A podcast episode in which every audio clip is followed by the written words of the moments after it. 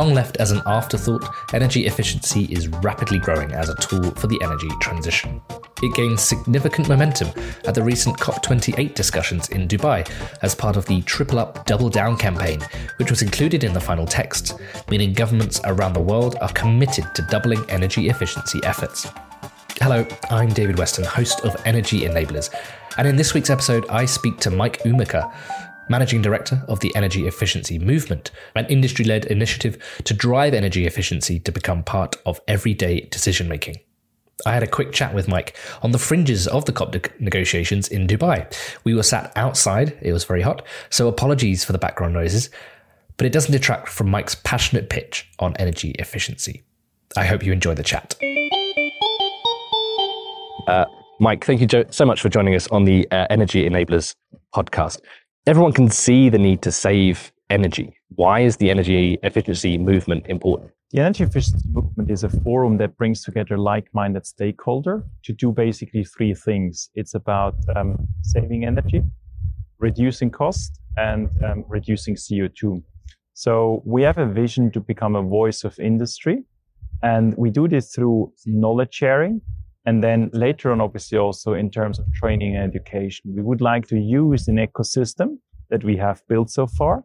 In the meantime, more than 420 companies, including Microsoft, DHL, Alfa Laval, and so on, including competitors that, that do cross the aisle.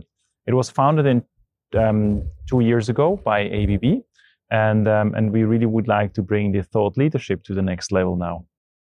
And so, why aren't companies and CEOs already taking action within energy efficiency? We just released um, a few weeks back ahead of COP um, the case for industrial energy efficiency. There we have identified 10 simple key actions um, that everybody can do now, today already. However, what we have also identified is quite often the business case and the impact um, is missing. Right. So that's what we serve with, with the recent study. So it is built on three pillars. It's about talking about the um, energy efficiency foundation, um, where you do, for example, an energy audit. It talks about the um, efficiency returns in terms of um, using high efficient motors or equipping motors with drive or maintaining heat exchanger.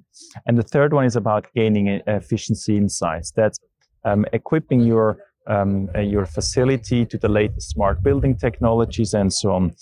So if this is adopted across the industry, you can gain 11% of CO2 reduction by 2030, which is equivalent to around 4 gigatons of CO2. That is equivalent to around taking 60% of the internal combustion cars off the street. And this is the massive number. And on top of that, hmm. it will give a financial benefit of more than $437 billion. Right. So the whole research that was brought out is exactly to provide this foundation for financial impact and um, climate impact. Was it you? You just mentioned the new piece of research uh, that you launched a couple of weeks ago. Can you um, talk to us about some of the insights in that? Whether was there anything in the report that particularly surprised you? First of all, that technology is already there today and it can be applied immediately without going into um, levels of policy discussions. And, um, and obviously, the, the big impact is that out of these 10 actions, three of them do provide already more than 70% of impact. Mm-hmm. And just to name is obviously connecting assets um, on the IoT side, but also obviously um, getting d- data driven insights. So, so those are really the, kind of the two biggest lever on that one. Okay. Um, given the urgency behind energy efficiency and the uh, energy transition, uh, how can industrial leaders expedite the implementation of energy efficiency measures uh, within their operations to achieve the significant savings projected by 2025? I, th- I, think the foundational piece is really kind of starting with the baseline is about the energy audits. Um, by this, you create the baseline for the right sizing of your industrial goods. And then second is obviously about connecting the assets um, into the IoT. So you have the overview of your value chain. And that's really kind of the first steps that everybody should do and can do right now together. And then with the research, obviously, we back this up with the business case. And that's kind of how you can get started and that you look at it more as a holistic transformational approach mm-hmm. rather than a single improvement step. We're here at COP and there's been a lot of talk about uh, tripling up renewables. Uh, phrase is triple up, double down on energy efficiency. But do you feel there's too much focus on renewable energy against energy efficiency? Both are equally important since obviously, as per the IEA um, studies, um, renewables follows the energy efficiency. Um, however, I think the attention, as you as you said, is um, is can, can, be put much more on on the energy efficiency um, space, mm. and I think that's kind of something which doesn't also not need to have a political wrangling or economic disruptions. I mean, you can do it today in your facility, and it's not you don't need to have a big discussion about um, where can you set up now the next solar or wind park. I heard it in one of the uh, sessions we did earlier today that energy efficiency just isn't it isn't sexy. It's not the wind turbine. It's not a heat pump. How do we change that? How do we ch- change that sort of perception of energy efficiency? Yeah, um, I mean, first of all, yeah, you, are right, um, be, because that's also the reason, especially here at COP. You know, you've, you've, you hear first, it's about tripling renewables, doubling energy efficiency. You could also speak about it the vice versa. Yeah.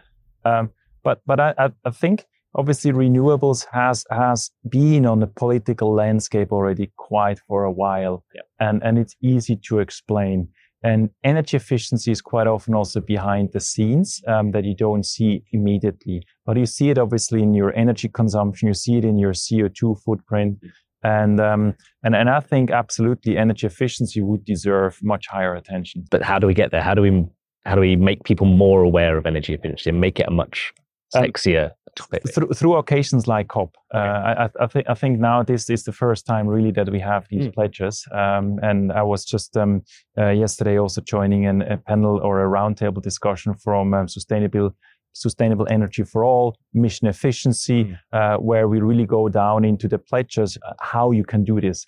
And, and, and, and that's exactly what also the energy efficiency movement is all about, driving the awareness, providing the business case and the climate and the commercial or um, business impact at the end of the day. Hi everyone, me again. Please do rate and review this podcast wherever you listen. It really helps us out, means we can make more shows like this, and means more people can find us. Also, a quick reminder to subscribe to Foresight Climate and Energy so you don't miss out on any of our other podcasts or long form journalism. Head to the link in the show notes or go to www.foresightmedia.com. how has energy efficiency been welcomed at COP? We've obviously mentioned the the, the doubling of energy efficiency targets. Uh, are there enough people talking about it here? I mean, absolutely, it's welcomed that we see that more than 100 countries obviously welcomed um, the pledge and and on doubling down the energy efficiency. And, and I think I think it's a good opportunity. Um, on all the panel discussions where I have been, energy efficiency was there. And I think really this is the, the first step already um, that people speak about it. Um, so, so obviously, also just last week, uh, last week the IEA released their latest energy efficiency report, mm-hmm.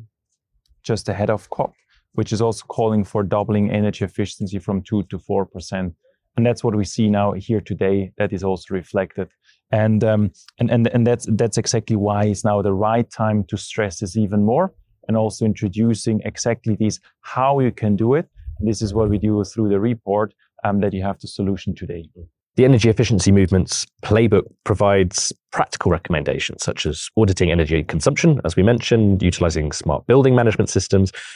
How can leaders overcome some of the potential challenges or resistance within the organizations, within their own organizations to adopt these measures and provide energy efficiency at a board level?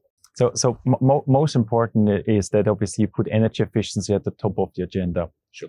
Um, and, and you need to look at it um, from a holistically perspective so that it's it has almost an, a transformational character. And then you get it through the organization. So there needs to be um, sort of energy efficiency included in all board decisions? Is that as is does that is that element there in decision making at a board level and, and as it trickles down? It, it, it should be definitely there in terms of when it comes to investment. Or if you look into you, how, how can you optimize your carbon footprint? Um, energy efficiency is a low hanging fruit. Mm that you can implement today, and, and you will have the, um, the impact and the result tomorrow. Moving on to sort of industrial energy efficiency um, and some of these tools and infrastructure that they need to install um, have a very long lifespan and payback time, uh, but the need to decarbonize is uh, now is, is quite prevalent. How can companies strike the balance between long term sustainability goals and the need to immediate need to reduce emission? Uh, I would like to give you here an example from, from our report. It talks about high efficient motor. So electric motors consume more than 45% of world's electricity. In the industrial sector, the proportion is obviously around two thirds the number of electrical motor will grow over the next year by 2040, uh, by 2040 to more than 600 million. So it's doubling in that sense. So with high efficient motor, you can obviously cut electricity consumption by around 10%. So if we take then a practical example, changing an IE2 motor um, on the efficiency class to an IE4, you will have a saving of around 40%. And the typical payback period of a small two kilowatt motor that you can use for heating or ventilation is, um, is, is less than a year. So I think I think the business case is there, and you don't need to um, distinguish really between short and long term, because if you do it today, and, and if we look into the global space, you can save uh, more than 300 million tons of CO2 by 2030, uh, which is equivalent to 45 billion dollars in financial gains. So it's more the question when can I start rather than um, do I need to balance between long and short term. Absolutely.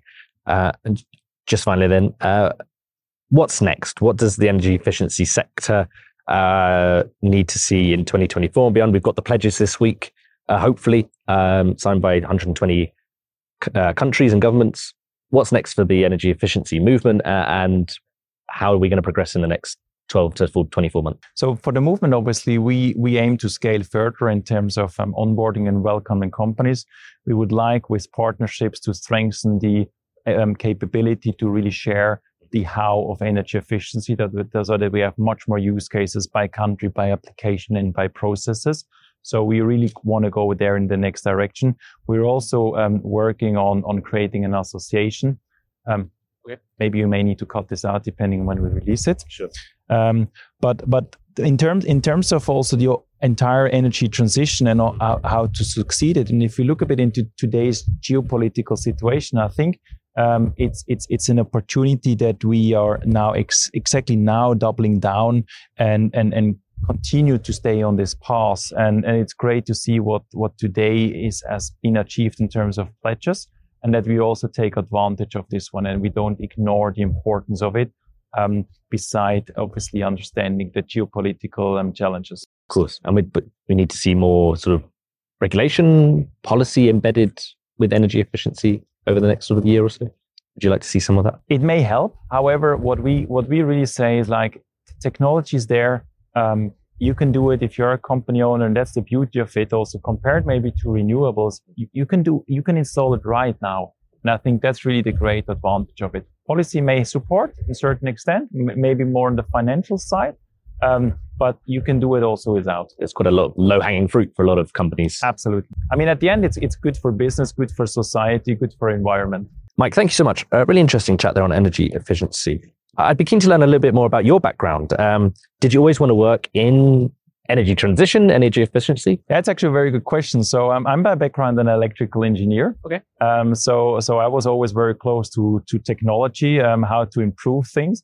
I think historically the focus was mainly about how you can get out more with, with less, how you can make products smaller um, to get out more, more energy.